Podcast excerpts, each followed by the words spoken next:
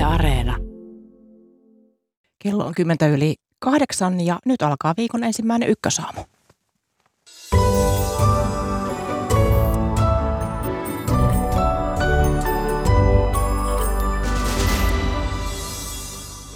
Venäjällä vietetään tänään voiton päivää ja presidentti Vladimir Putinin on määrä pitää puhe, jonka odotetaan tarjoavan vihjeitä siitä, miten Ukrainan sota jatkuu.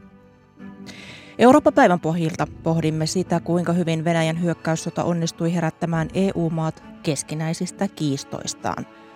Ja lähetyksen lopuksi luvassa on kuulokovia siitä, millaisia pohdintoja maailmalla käydään Suomen mahdollisesta NATO-jäsenyydestä. Minä olen Mira Stenström. Tervetuloa seuraan.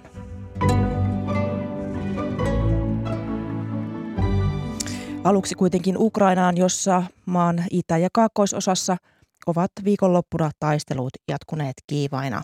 Ukrainan viranomaisten mukaan lukuisia ohjuksia osui lauantaina etelässä Odessan satamakaupunkiin ja Itä-Ukrainassa ainakin 60 ihmistä on kuollut lentopommin osuttua kouluun.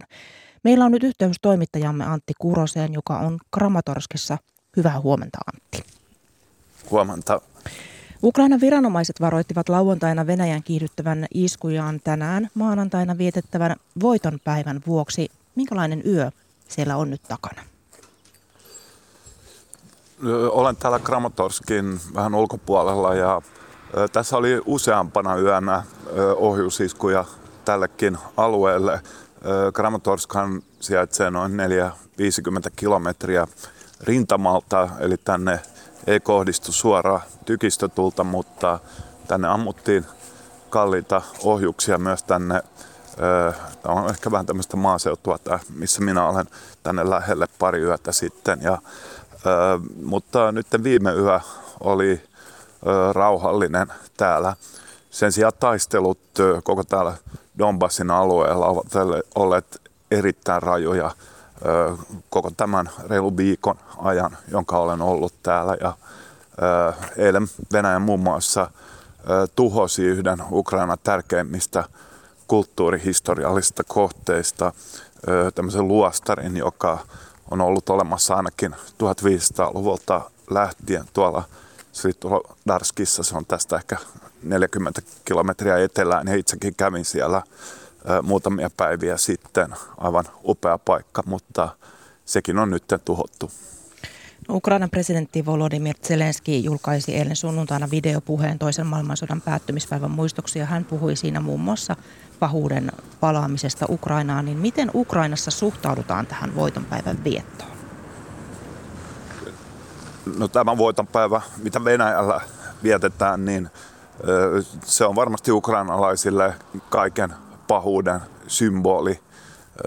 Voitonpäivähän on Venäjällä ja Putinin alla muuttunut yhä sotaisammaksi ja tämmöiseksi juhlaksi, jolla hän yrittää perustella omaa autoritaarista ja ehkä nykyään totalitaarista johtamistaan ja tänä vuonna etenkin he juhlistavat tätä Venäjän hyökkäystä tänne Ukrainaan. Ja Venäjällä on esimerkiksi käyttöön tämmöinen Z-symboli, joka, joka niin kuin symbolisoi tätä Venäjän hyökkäystä tänne. Ja kyllä täällä Ukrainassa esimerkiksi tämä Z-symboli, niin se, sillä on suurin sama status kuin Hakaristillä.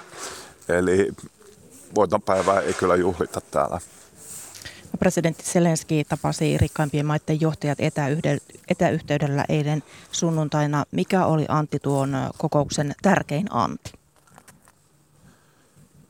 Tärkein anti oli se, että nämä johtavat teollisuusmaat ö, tuomitsevat Venäjän toiminnan niin täydellisesti kuin nyt jonkun maan toiminnan voi tuomita. Ja, ja he myös sopivat öljysaarrosta, eli jollain aikavälillä nämä maailman suurimmat taloudet lopettavat Venäjän öljyn ostamisen ja toivon mukaan mahdollisesti myös kaasun ostamisen ja pidemmällä tähtäimellä tämä on kyllä Venäjän taloudelle erittäin kova isku. Viikonloppuna kerrottiin, että Venäjän joukkojen saartamalta Asovstalsin tehdasalueelta Mariupolissa niin on saatu pelastettua yli 300 siviiliä, mutta nämä raunioissa piileskelevät ukrainalaissotilaat he vannovat jatkavansa taistelua loppuun asti ja kun itse olet siellä Kramatorskissa, niin minkälainen tunnelma siellä on ja mi- miten ylipäätään ukrainalaiset ihmiset sotatilanteen keskellä pärjäävät? No täällä Donbassissa niin Venäjä on käynyt tätä Itä-Ukrainan sotaa jo pian kahdeksan vuotta. Eli täällä ihmisillä on ymmärrystä ja he tietävät, mitä sota on. Tosissaan nyt tämä Venäjän avoin suuri hyökkäyshän on mittakaavaltaan paljon suurempi ja kohdistuu valtaville alueille ja koko täältä Donbassin alueelta, myös täältä Kramatorskista, niin kyllä valtava määrä ihmisiä on lähtenyt pois. Ja täällä Kramatorskissakin on hyvin, hyvin hiljaista kaduilla ja etenkin monet lapsiperheet ovat, ovat lähteneet pois, mikä on, mikä on hyvä asia. Ja Täällä tietysti kaikki osallistuvat tähän ponnistukseen, että Ukraina puolustus pitäisi. Venäjähän halusi voitonpäivään mennessä vallata tämän Donbassin alueen, Donetskin ja Luhanskin nämä hallinnolliset alueet kokonaan. Venäjä ei ole onnistunut siinä. Venäjä halusi vallata Mariupolin täydellisesti. Siinäkään se ei ole onnistunut. Ja, mutta taistelut ovat erittäin kovia ja nämä ovat kriittisiä aikoja. Eilen esimerkiksi Ukrainan joukot vetäytyivät tämmöistä Popasnan pikkukaupungista tai kaupungista, ja, jossa on taisteltu ihan tuolta sodan alusta alkaen. Toisaalta sitten Ukraina on tehnyt menestyksiä tuolla etenkin Harkovan pohjoispuolella, mutta myös täällä Isiumin lähellä. Ja mitä ukrainalaiset sanovat on, että juuri nämä viikot ovat kriittisiä, koska tätä aseapua tulee, mutta kunnes oikein isosti saadaan näitä järeämpää tykistä ja muuta käyttöön, niin nämä ovat niin ratkaisevia hetkiä. Antti Kuronen, kiitos näistä tiedoista ja pidä itsestäsi huolta. Kiitos. Ja jatketaan Ukrainasta Venäjälle Moskovaan. Siellä on kirjeenvaihtajamme Erkka Mikkonen. Hyvää huomenta Erkka. Hyvää huomenta Moskovasta. Voitonpäivä on Venäjällä kansallinen juhlapäivä, jota vietetään siis toisen maailmansodan päättymisen ja natsisaksan kukistamisen kunniaksi.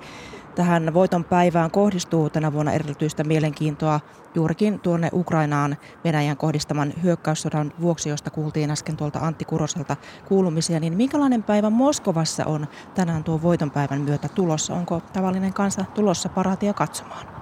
No kyllä täällä tänään kuullaan paljon propagandaa ja sotaisaa retoriikkaa, jolla Venäjä oikeuttaa ja yrittää oikeuttaa tätä hyökkäyssotaansa Ukrainassa. No itse olen nyt äh, tässä Venäjän, äh, venäläisen mediayhtiön edessä jonottamassa äh, muiden toimittajan kanssa, että pääsemme äh, katsomaan tuota punaiselle torille tuota kello 10 alkavaa suurta sotilasparaatia, jossa myös Putin pitää puheensa. No tavallisia ihmisiä sinne ei pääsetä, mutta nyt on jo ihmisesti kokoontunut äh, muualle tänne katujen varsille äh, katsomaan sitten tätä sotilaskalustoa, joka, joka sitten sitten sieltä punaiselta torilta ajaa sitten, sitten pois myöhemmin. No Venäjän presidentti Vladimir Putin uhosi jo eilen sunnuntaina, että venäläiset voittavat natsismin, kuten tekivät vuonna 1945. Niin miten voimakasta tällainen retoriikka Venäjällä on tällä hetkellä? Kyllä se on erittäin voimakasta ja todellakin Venäjän johto yrittää kaikin tavoin perustella tätä äh, kutsumaansa äh, sotilaallista erikoisoperaatiota, eli hyökkäyssotaansa Ukrainassa. Ja mitä kauemmin tämä sota kestää ja äh, mitä vähemmän tai mitä selvempiä nämä Venäjän omat tappiot ovat, niin, niin sitä vaikeampi tietysti myös Venäjän johdon on perustella Äh, tätä, tätä operaatiota. Ja nyt voitonpäivänä tietysti yritetään ottaa nyt sitten kaikki äh, propaganda irti, äh, mikä vaan on mahdollista. Ja varmasti Putin yrittää tässä puheessaan luoda sellaista suoraa yhteyttä tuon fasismin kukistamisen välillä toisessa maailmansodassa ja nyt sitten tähän, tähän Ukrainan sotilasoperaation välille, koska Venäjähän todellakin propagandassaan puhuu siitä, että se on Ukrainassa taistelemassa fasismia vastaan. Yhdysvaltain keskustiedustelupalvelun johtaja William Burns arvioi viikonloppuna, että Putin olisi valmis kiihdyttämään sotatoimia entisestään Ukrainassa, niin onko tästä merkkejä siellä Venäjällä?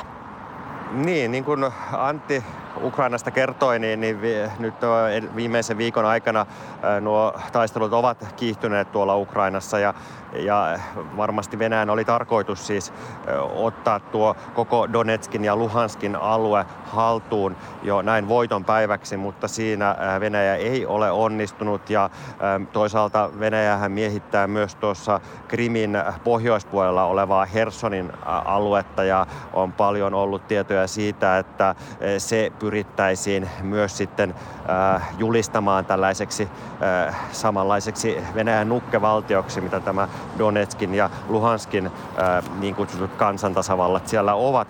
Mutta täällä minun haastattelemani venäläinen sotilasanalyytikko sanoi, että Venäjän tätä hyökkäystä on äh, siellä Ukrainassa hidastanut tämä äh, poikkeuksellisen märkä kevät ja nämä sotilaskalusto, raskas sotilaskalusto, panssarivaunut ja muut eivät ole siellä pystyneet liikkumaan niin hyvin, mutta nyt kun maaperä sitten kuivuu, niin nyt toukokuun toisella puoliskolla odotetaan tällaista Venäjän suurhyökkäystä, jolla sitten maa pyrkisi ottamaan enemmän alueita haltuun juurikin siellä idässä ja, ja, ja Etelä-Ukrainassa. No, sinulla itselläsi kolmen vuoden mittainen kautesi Moskovan kirjeenvaihtajana on loppumassa, niin Miten Venäjällä on, on kaikissa näissä oloissa, mitä olet kuvannut, niin voinut työskennellä riippumattomana toimittajana? No kyllähän meidän länsimaistenkin toimittajien mahdollisuudet työskennellä ovat nyt täällä huonontuneet, etenkin nyt tämän Venäjän aloittaman hyökkäyssodan aikana. Täällä on tullut paljon lisää byrokratiaa, painostusta ja ihan tästä mustamaalaustakin meitä toimittajia kohtaan. Esimerkiksi Pietarissa työskennellyt kollegani Simo Ortamo Yleltä, niin, niin hän joutui tuossa hiljattain Venäjän ulkoministeriön silmätikuksi ja hänet nostettiin esimerkkinä tällaisesta epäeettisestä toimittajasta ilman mitään syytä. Ja todellakin kyllä täällä tällä hetkellä työskentely länsimaisena toimittajana vaatii kyllä todella paljon tai hermoja ja, ja, ja tietysti sellaista tyyneyttä, ja, mutta kyllä se vielä mahdollista on. Kirjeenvaihtaja Erkka Mikkonen Moskovasta, paljon kiitoksia näistä tiedoista. Kiitos. Ja jatketaan voitonpäivästä ja Venäjän tilanteesta tältä studiosta käsin. Hyvää huomenta vanhempatutkija Sini Kukkasaari ulkopoliittisesta instituutista. Tervetuloa. Kiitos. Ja tervetuloa Helsingin yliopiston Aleksanteri-instituutin johtaja Markku Kangaspuro. Hyvää huomenta. Huomenta. Tosiaan Venäjä hyökkäsi Ukrainaan 24. helmikuuta ja tuossa kuultiin kuulumiset sekä sieltä Ukrainasta että Venäjältä. Tänään on voiton päivä. Minkälaista voiton päivää te, te henkilökohtaisesti odotatte?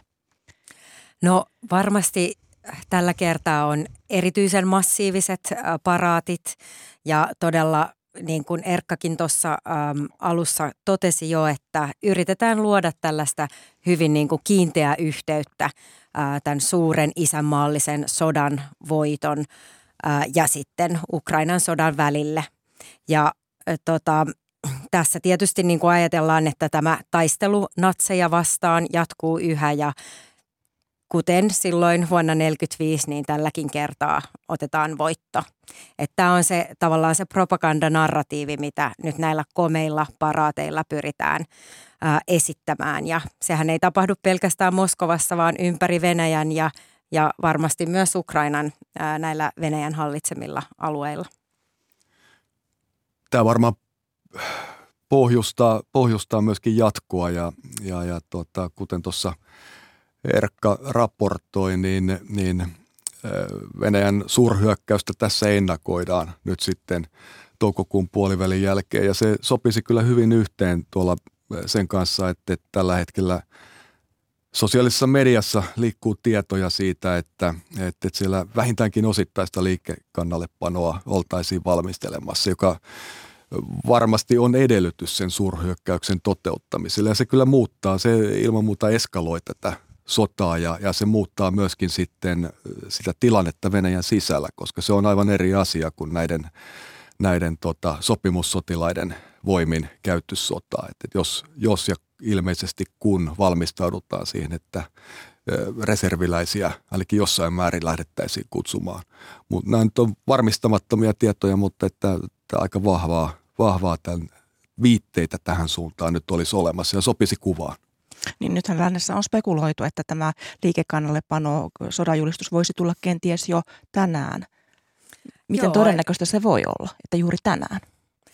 No voisi todella olla tällaista symboliikkaa tietysti ja kun tämä on todella tällainen sotaisa juhla ja vuosi vuodelta tullut niin kuin entistä sotaisammaksi, niin siinä mielessä se kyllä sopisi kuvaan hyvin, mutta toisaalta itse ajattelen niin, että tämä olisi kyllä niin kuin suuri poliittinen riski myös Venäjän johdolle, koska nyt tällä hetkellä vielä näissä suurissa kaupungeissa elämä on jatkunut kutakuinkin normaalina.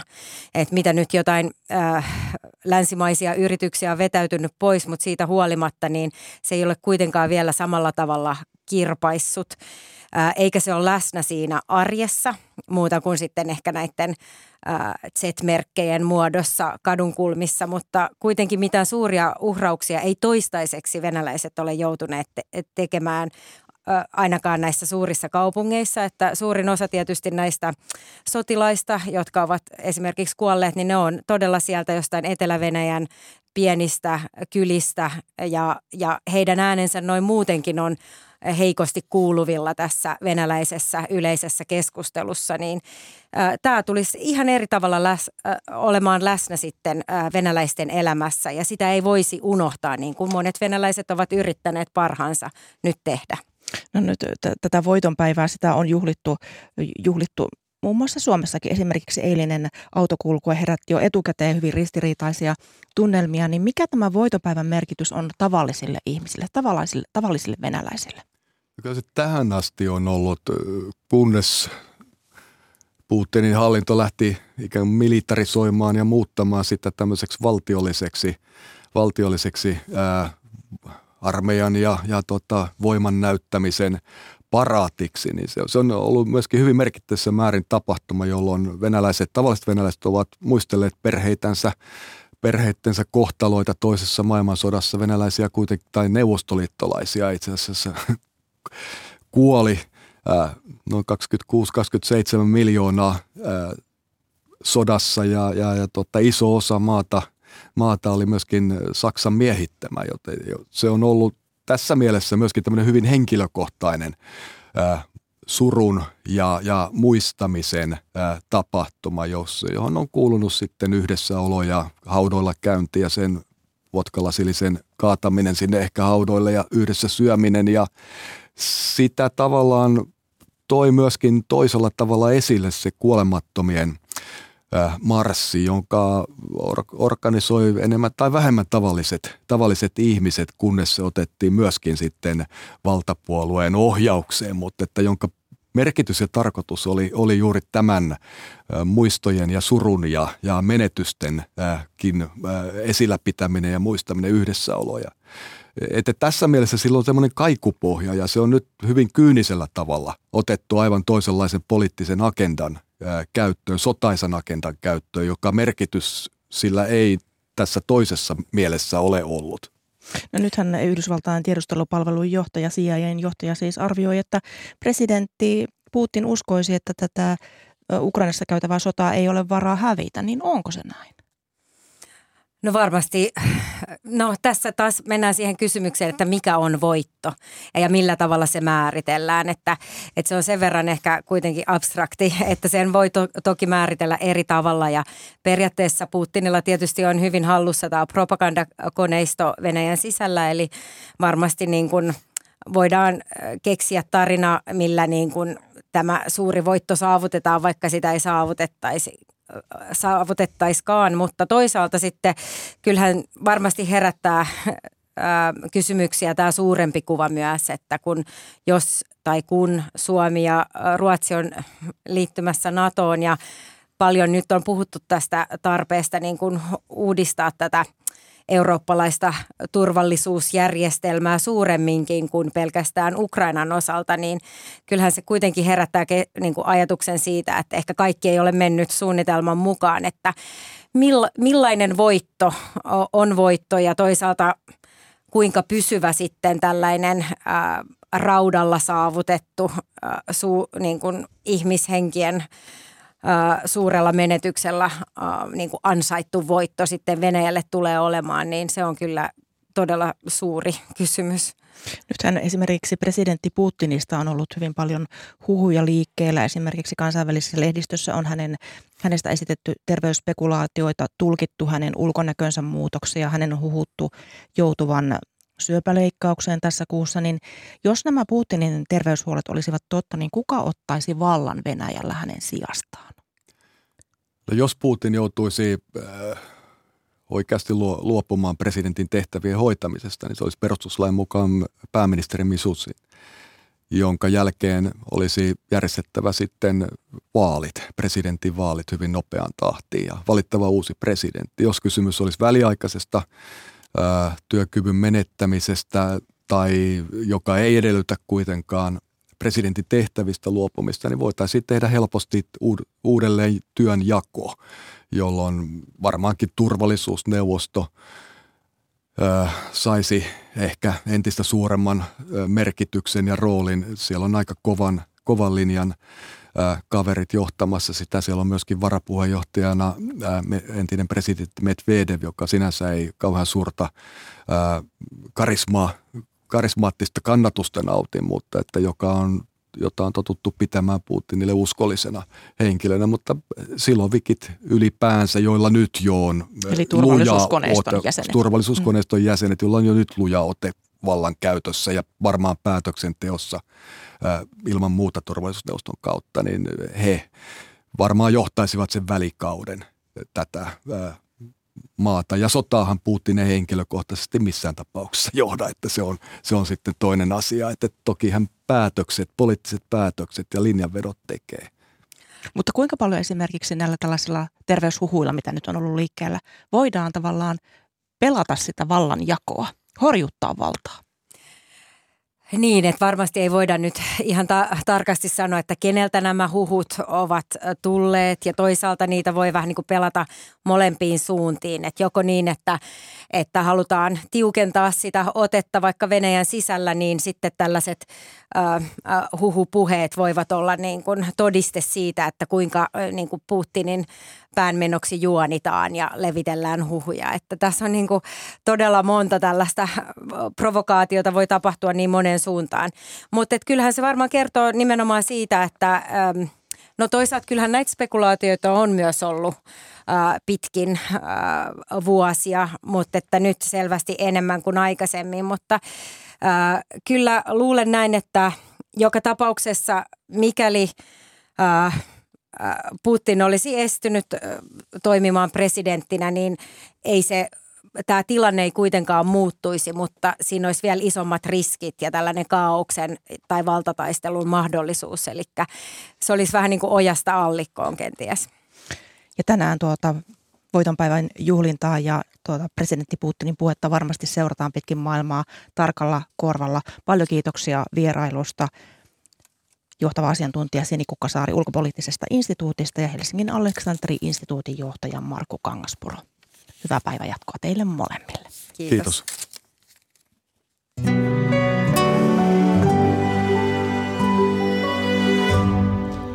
Kello on 8.33 ja tässä lähetyksessä pohditaan seuraavaksi Eurooppa-päivän mainingessa Euroopan suuntaa koronapandemian ja Venäjän hyökkäyssodan jälkien viitoittamana. Studioon on juuri saapunut kaksi europarlamentaarikkoa. Lähetyksen lopuksi terveisiä Virosta ja Espanjasta, jossa seurataan Suomen NATO-pohdintoja tavallisia kadunkulkijoita myöten. Mutta nyt siis Eurooppa-päivään. Eurooppa on kokenut isoja kiistoja ja Brexitin myötä näytti EU jopa murentuvan. Kansalaiset puolestaan ovat luoneet ehdotuksia, miten Euroopan unionin pitäisi muuttaa toimintaansa. Mihin suuntaan Eurooppa tästä siis etenee? Sitä pohditaan seuraavaksi. Tervetuloa lähetykseen europarlamentaarikot Heidi Hautala Vihreistä. Hyvää huomenta. huomenta. Ja hyvää huomenta Mia-Petra Kumpula-Natri sosiaalidemokraateista. Tervetuloa. Tätä Eurooppa-päivää vietetään tilanteessa, jossa Euroopan yhdellä laidalla käydään, käydään tällä hetkellä sotaa. Heidi Hautala, tämä hyökkäyssota on saanut länsimaat yhdistämään voimansa ja kirjoitit helmikuun lopulla blogissasi, että EUn terästäytyminen Ukrainan sodan seurauksena on ollut suorastaan huikeaa. Oletko vielä sitä mieltä, kun nyt nämä energiakysymykset Venäjän suhteen ovat tuoneet vähän toraa EU-maiden välillä? Joo, se, se terästäytyminen oli erittäin huikeaa siinä alkuvaiheessa, koska tuli niin äkkiherätys siihen, että Euroopan ja maailman turvallisuus on kyseessä.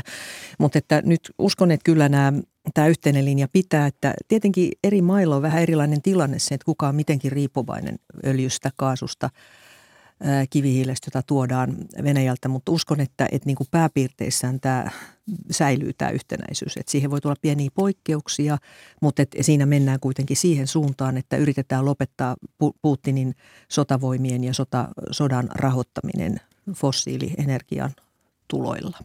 Mutta onko terästäytymisestä terä vähän niin kuin mennyt huonompaan suuntaan? No tietenkin niin, että kun tämä jatkuu ja jatkuu tämä sota – ja tänään kuulemme varmasti sitten Moskovan punaisilta torilta niin kuin kiivaita puheenvuoroja siitä, miten länsi uhkaa Venäjää, mutta, mutta et vähän ikään kuin se, se terä siitä meidän seuraamisestakin herpaantuu, mutta että kyllä EU on todella tosissaan tässä.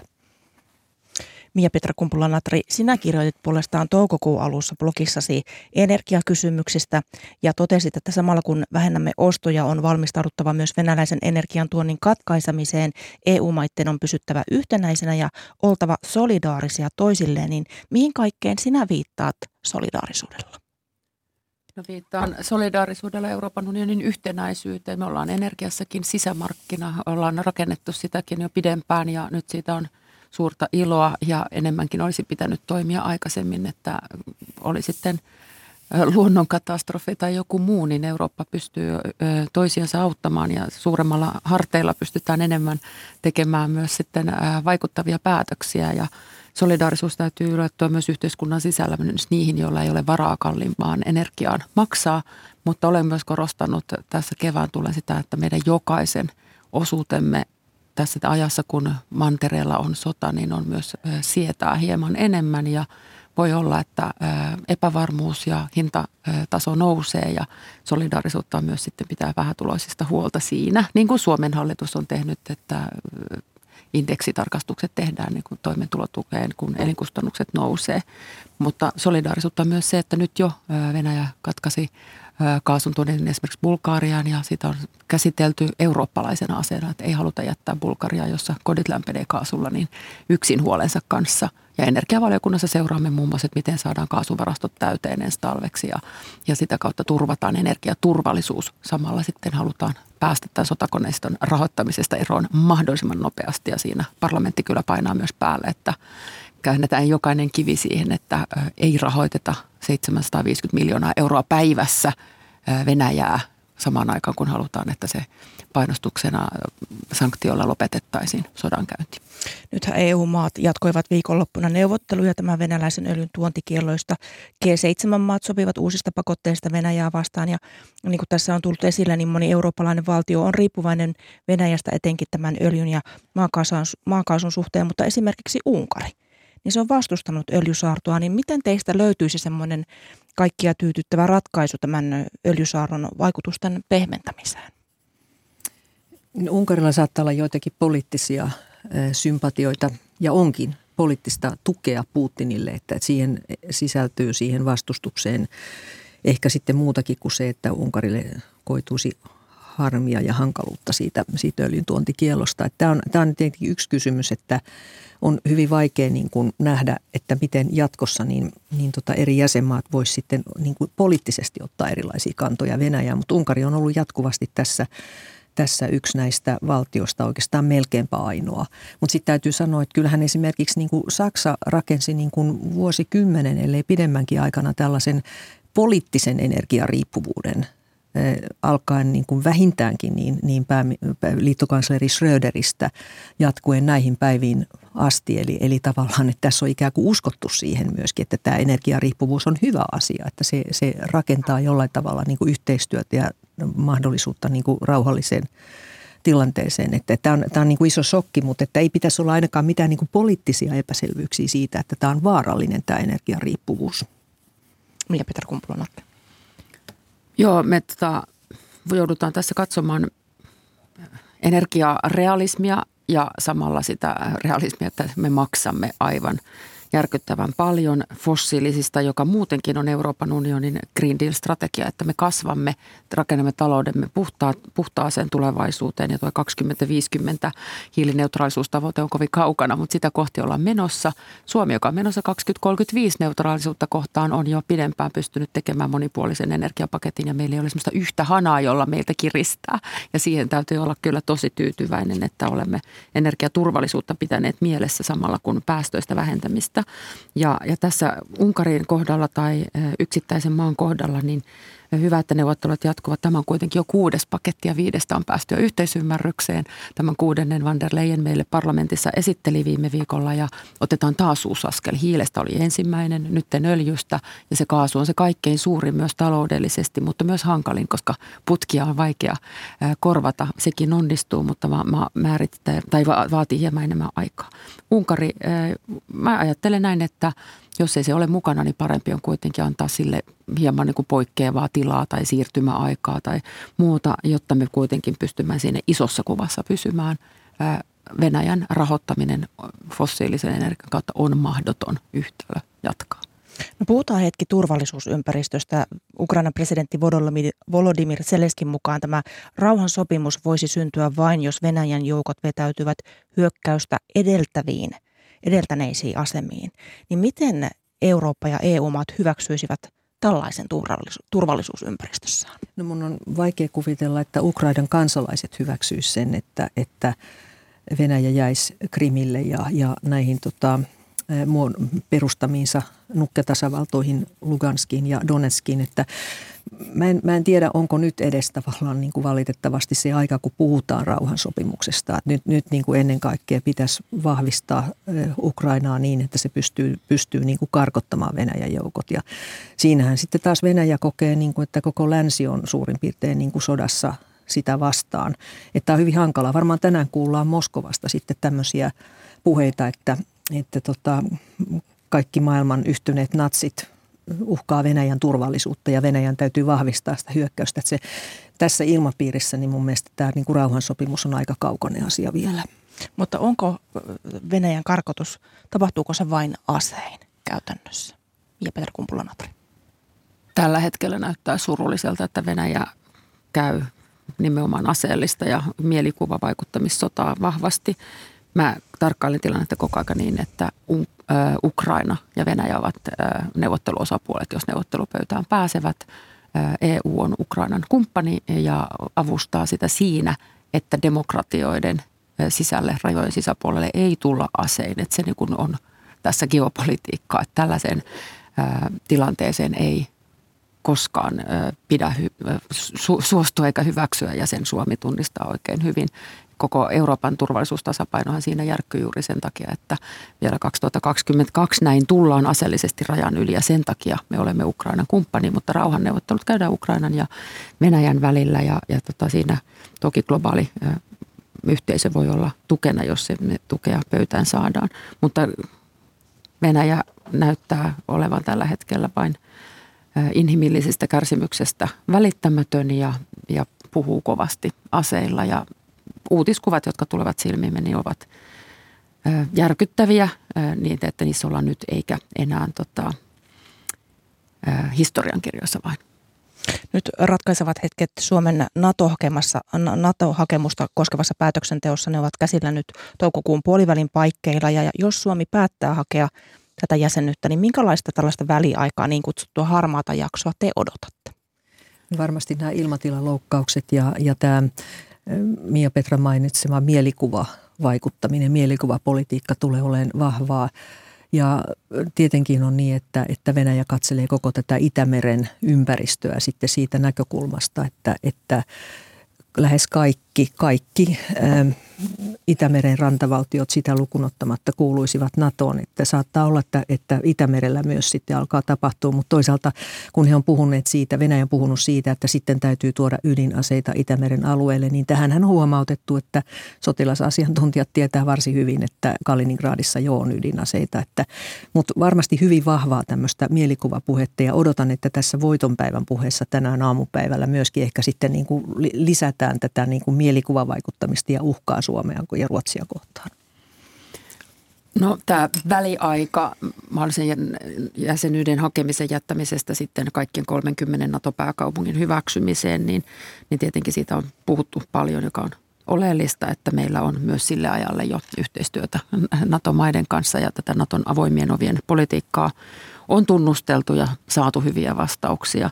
Ja, ja sen takia niin keskittyisin myös enemmän siihen, että miten suomalaisten pää kestää, kun aletaan valeuutisia tuuttaamaan ja potit laulamaan somessa. Ja musta tuntuu tällä hetkellä, että Suomessa osataan aika – hyvin tämä hybridivaikuttaminen, semmoisia arvioita tulee myös Euroopan muista paikoista, että te olette hyvin tähän valmistautuneet suomalaisella, kun netti tökkii, niin ajatellaan, että aha, nytkö tuli joku tota, se häiriösignaali. Eli niin kuin ollaan jo valmistauduttu siihen, että meidän yhteiskunnan eheyttä koitetaan hajoittaa. Mä olen aika ylpeä siitä, miten yhtenäinen tilanne meillä tällä hetkellä Suomessa kuitenkin on ja valmistauduttu siihen, että tästä yhtenäisyydestä ei tykätä. Mennään vielä lopuksi Euroopan tulevaisuuteen, nimittäin jo vuoden ajan satunnaisesti valitut Euroopan maiden kansalaiset ovat pohtineet kansalaispaneeleissa Euroopan tulevaisuutta ja näitä tulevaisuuskonferenssin suosituksia julkistetaan tänään maanantaina iltapäivällä. Sinä, Mia-Petra Kumpula-Natri, olet osallistunut tämmöiseen MEPPI-delegaatioon tässä tulevaisuuskonferenssissa, niin kun ehdotuslista on pitkä, niin jos pari asiaa nostaisit esille, niin, niin mitkä asiat eritoten yllättivät sinut, mitkä nousivat esiin? Ehkä se, että kansalaiset näkivät jo ennen tätä helmikuun hyökkäystä ja, ja nyt erityisesti sen jälkeen vielä, kun keskustelut jatkoivat, niin sen Euroopan tehtävän, että se on aika konkreettinen. Kun heitä lähti, että mitä niin kuin halutaan, niin siellä halutaan jokaiselle internettiä, halutaan Euroopalle päätöksentekokykyä, suunnitelmia, miten hiiltä varastoidaan, kun halutaan mennä päästöttömyyteen. Eli niin siitä, näistä niin kuin konkreettisista nostoista kuitenkin haluttiin Eurooppa myös toimijaksi. Ja, ja sehän on hyvä ja totta, koska moniin asioihin on vaikea yksittäisen jäsenmaan tasolla toimia. Ja, ja semmoinen niin kuin valmius tukee Eurooppa oli hauskaa seurattavaa. Totta kai keskustelu oli myös kansalaisten kesken niin kuin myös kuumaakin, eli niin kuin, e, ei se ollut niin kuin yhtä semmoista hyminää ja sorinaa, mutta että tosi mielenkiintoinen harjoitus, että tosiaan sattumaimoisin myös koottuja tota, kansalaisia tuli kansallisten parlamenttien ja meppien ja muiden edustajien kanssa ihan aitoon dialogiin, että lopputulos on kyllä mielenkiintoinen pitkä lista suosituksia. Nythän tämän aamun tuoreen uutisen mukaan EU-myönteisyys on korkeinta, koska on Suomessa jäsenyysaikana 66 prosenttia suomalaisista suhtautuu Suomen EU-jäsenyyteen myönteisesti ja vain 15 prosenttia kielteisesti, näin kertoo siis elinkeinoelämän valtuuskunta Evan arvoja asennetutkimus, niin mikä Heidi Hautala tätä myönteisyyttä mahtaa selittää? Voiko se olla, että nyt EUn idea olisi auennut suomalaisille? Joo, jo, siis mä oletan, että, että tällä Ukrainan sodalla, Venäjän hyökkäyksellä on, on tähänkin vaikutus. Ja sitten se, että aletaan nähdä, että nämä isot haasteet, jotka pitää muistaa, ilmastonmuutos, globaali köyhyys, niin ne on semmoisia, joita pitää tehdä niin kuin isommalla porukalla. Ja nyt Sitra julkaisee tänään raportin, jonka mukaan Suomen EU-päätöksenteon avoimuutta pitäisi lisätä ja osallistumista, niin tuli mieleen nämä kansalaispaneelit, mitkä oli siinä EUn tulevaisuuskonferenssissa, niin miksei meillä voisi olla näitä, näitä tämmöisiä, että kutsutaan ikään kuin vaikka satunnaisotana alla ihmisiä pohtimaan EUn tulevaisuuskysymyksiä. Hyvä idea. Se kannattaa pistää kor- korvan taakse varmasti. Varmasti ihmisillä olisi paljonkin sanottavaa. Paljon kiitoksia vierailusta Euroopan päivänä europarlamentaarikot Heidi Hautala vihreistä ja Mia-Petra Kumpula-Natri sosiaalidemokraateista. Hyvää Euroopan päivää. Kiitos samoin.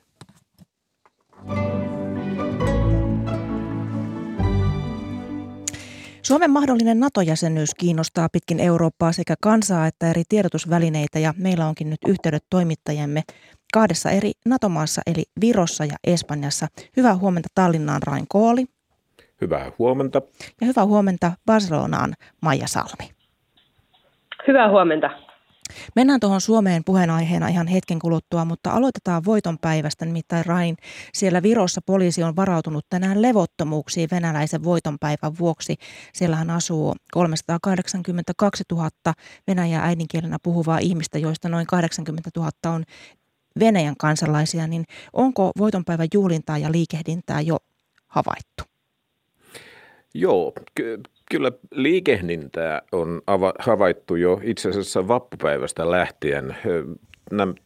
Voitonpäivän juhlinnan keskipiste on, voi sanoa, perinteisesti, eli viimeisen 15 vuoden aikana ollut niin sanottu pronssisoturi, eli sellainen muistomerkki, jonka neuvostovalta pystytti Tallinnan keskustaan. Vuonna 2007 se siirrettiin Viron puolustusvoimien hautausmaalle ja sinne on perinteisesti viety kukkia. Tosin koronapandemia tämän perinteen on katkaissut, mutta vappupäivästä lähtien niitä kukkia sinne on ilmestynyt tänä vuonna. Sinne saa mennä vapaasti muistelemaan sodissa kaatuneita läheisiään, mutta Viron lain mukaan sellainen väliaikainen laki täällä on säädetty. Ei saa muisteluissa käyttää Venäjää tukevaa symboliikkaa, eli Venäjän lippuja, niin sanottuja yrjönnauhoja, oranssimustia, sotasymboleita, eikä mitään muuta samanlaista symboliikkaa, jolla Venäjä tukee hyökkäyssotaa Ukrainassa. Tänä aamuna tilanne oli edelleen rauhallinen, vaikka eilen tuolla muistomerkillä kävi kuulemma muutama tuhat ihmistä, mutta kaikki sujui rauhallisesti. Kukitettiin muistomerkkiä ja siellä sitten vietettiin muutaman minuutin hiljainen hetki. Mennään sitten Suomen mahdolliseen NATO-jäsenyyteen.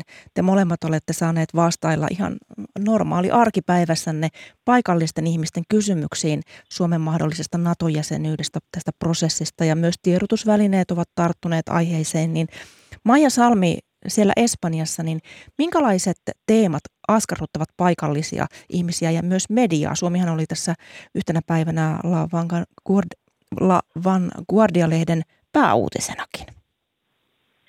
Näin tosiaan oli, eli täällä Espanjassa ennen kiinnosti lähinnä Suomesta revontulet ja koulutusjärjestelmä, ja niihin liittyviin kysymyksiin sain vastailla. Ja nyt saan vastata myös Suomen pyrkimisestä Naton jäseneksi, ja etenkin siitä, että mikä Suomen asema ylipäätään on Venäjän naapurina. Ja näihin kysymyksiin on saanut vastata tässä viime viikkoina hyvinkin eksoottisissa paikoissa, koirapuistossa – asuntonäytössä ja eksoottisin paikka taisi olla tosiaan gynekologin vastaanotto. Eli espanjalaisia todellakin kiinnostaa se, miten, miksi ja miten Suomi on nyt todennäköisesti NATOon pyrkimässä. Ja tätä Suomen, Suomen Ruotsin NATO-prosessia on tosiaan käsitelty paljon myös mediassa – Edellissunnuntaina mainitsit tämän katalonialaisen, Katalonian suurimman päivälehden La Vanguardian. Se otsikoi tosiaan etusivullaan, miten Venäjän aggressio ajaa Suomea ja Ruotsia NATOon.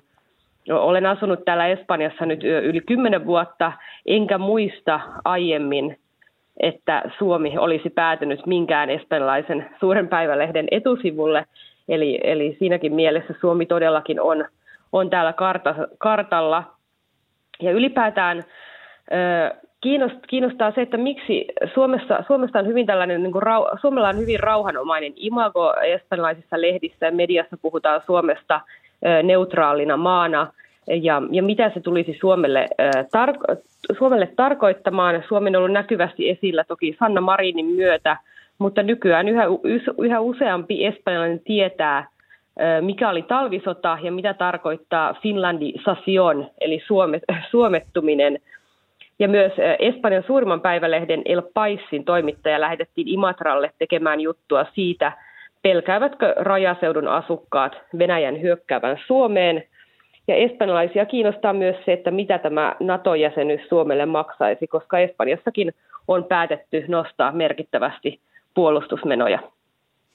No Rainkooli Viron pääministeri Kaja Kallas vakuutti Viron tukea Suomelle mahdollisessa NATO-prosessissa ihan vasta ikää Helsingin Sanomien haastattelussa, niin miten vilkasta virolainen keskustelu on ollut Suomen mahdollisesta NATO-jäsenyydestä? Suomi tunnetaan Virossa varmaan huomattavasti paremmin kuin Espanjassa tai, tai missä tahansa muualla Euroopassa. Eli, eli siinä mielessä keskustelu on keskittynyt enemmän yksityiskohtiin. Kun sanotaan viime vuosien aikana usein on kuullut Suomen suuntaan kysymyksen, että minkä takia Suomi pysyy erossa Natosta, minkä takia suomalaiset eivät tue NATO-jäsenyyttä, niin, niin nyt tällainen keskustelu on väistynyt. Tässä mit, mitään jälkiviisastelua ei enää käydä, vaan, vaan se keskustelu keskittyy ehkä enemmän nyansseihin. Milloin Suomi liittyy NATOon? Miten tämä päätöksentekoprosessi Suomessa mm, sujuu ja, ja tota, myöskin Suomen mahdolliseen rooliin siinä vaiheessa, kun NATO-jäsenyyshakemus tai, tai pyyntö liittyä NATOon on, on jätetty, että, että mikälainen rooli Suomella olisi. Täällä on käyty ehkä sanotaan tavanomaista aktiivisempaa keskustelua Lahden yli Suomen suuntaan. Esimerkiksi Viron Suomen suurlähettiläs Sven Sakkov on ollut hyvin aktiivinen kummallakin puolella Lahtea ja, ja hän on selkeästi Suomen NATO-jäsenyyden vankka kannattaja, mutta myöskin virolainen päivälehti Eesti Päiväleht julkaisi tässä taannoin kaksikielisen pääkirjoituksen, jolla Suomi toivotettiin tervetulleeksi NATOon. No Maija, Espanja liittyi NATOon jo 80-luvulla vuonna 1982 tarkalleen ottaen ja tuosta NATO-jäsenyydestä tulee kuluneeksi tänä vuonna 40 vuotta, niin jos pistäisit pähkinänkuoreen, niin miten kivuton prosessi Espanjalle aikoinaan oli hakeutua NATOon? Se ei ollut kovinkaan kivuton prosessi. NATOa vastustettiin silloin hyvin vahvasti. Täällä oli mielenosoituksia ja sen vuoksi neljä vuotta tämän liittymisen jälkeen, eli Espanja liittyi NATOon tosiaan vuonna 1982, vuonna 1986 järjestettiin kansanäänestys NATOon liittymisestä. Ja silloin voitti kyllä kanta, voitti hieman yli puolella äänisaalilla. Ja nykyään tilanne on siinä mielessä muuttunut, että suurin osa espanjalaisista kannattaa NATOa. Viimeinen, viimeinen tilastotieto oli muistaakseni 80 prosenttia ja, ja ylipäätään Venäjän hyökkäyksen jälkeen NATO-kannat ovat täälläkin muuttuneet NATOa puolustavampaan suuntaan. Rain, Virosta tuli Naton jäsen vuonna 2004 ja Suomessahan on nyt aprikoitu ja spekuloitu, josko, josko tänne tulisi mahdollisen jäsenyyden myötä NATO-tukikohta, niin miten tähän keskusteluun suhtaudutaan Virossa sen oman NATO-suhteen myötä? No hieman hymähdellen siinä mielessä, että Virohan on aina ollut hyvin aktiivinen Naton suuntaan ja, ja toivonut tänne Viron omien puolustusvoimien lisäksi NATO-joukkoja. Mutta esimerkiksi vuonna 2014, kun Krim pakko liitettiin Venäjään, niin sen jälkeen Viro aktivoitui Naton suuntaan vielä voimakkaammin. Ja siitä huolimatta jouduttiin tekemään muutaman vuoden ajan hartiavoimin töitä, jotta tänne saatiin pataljoonan taisteluosaston eli hieman yli tuhannen sotilaan kokoinen yksikkö. Eli ei ne NATO-tukikohdat NATO-jäsenmaihinkaan ihan tuosta noin vaan tule, eikä, eikä NATO ole mikään sellainen iso organisaatio, joka työntää niitä tukikohtia jäsenmaihinsa, vaan, vaan tosiaan Viron kokemus on se, että niiden eteen pitää tehdä töitä. No tähän loppuun vielä, Maija Salmi, Madridissa pidetään kesäkuun lopussa NATO-kokous. Minkälaisia odotuksia siihen kohdistuu? Tällä hetkellä NATO-kokouksen järjestämiseen liittyy äärimmäisen suuria paineita täällä Espanjassa, sillä täällä kohahduttaa nyt ennennäkemätön vakoiluskandaali. Kyse on siis israelilaisesta Pegasus-ohjelmasta, ja sillä on vakoiltu Katalonian separat, separatisteja, pääministeriä sekä myös puolustusministeriä. Ja todennäköisesti näitä separatisteja on vakoillut maan tiedustelupalvelu CNI ja ministereitä hallituksen mukaan toistaiseksi ulkopuolinen tuntematon taho. No miten tämä liittyy sitten NATO-kokoukseen? No esimerkiksi siten, että Espanjan tiedustelupalvelun toiminta ja luotettavuus on nyt tässä kohun keskiössä. Ja Suomenkin NATO-prosessin kannalta on tietenkin äärimmäisen tärkeää, että maassa on luotettava tiedustelupalvelu, ettei kokouksen sisältöä vuoda väärin käsiin, väärin paikkoihin. Ja pelkoa toki herättää myös se, että miten Espanjan hallitus kestää tämän tai tämänkin skandaalin, ainakin tällä hetkellä hallitus horjuu.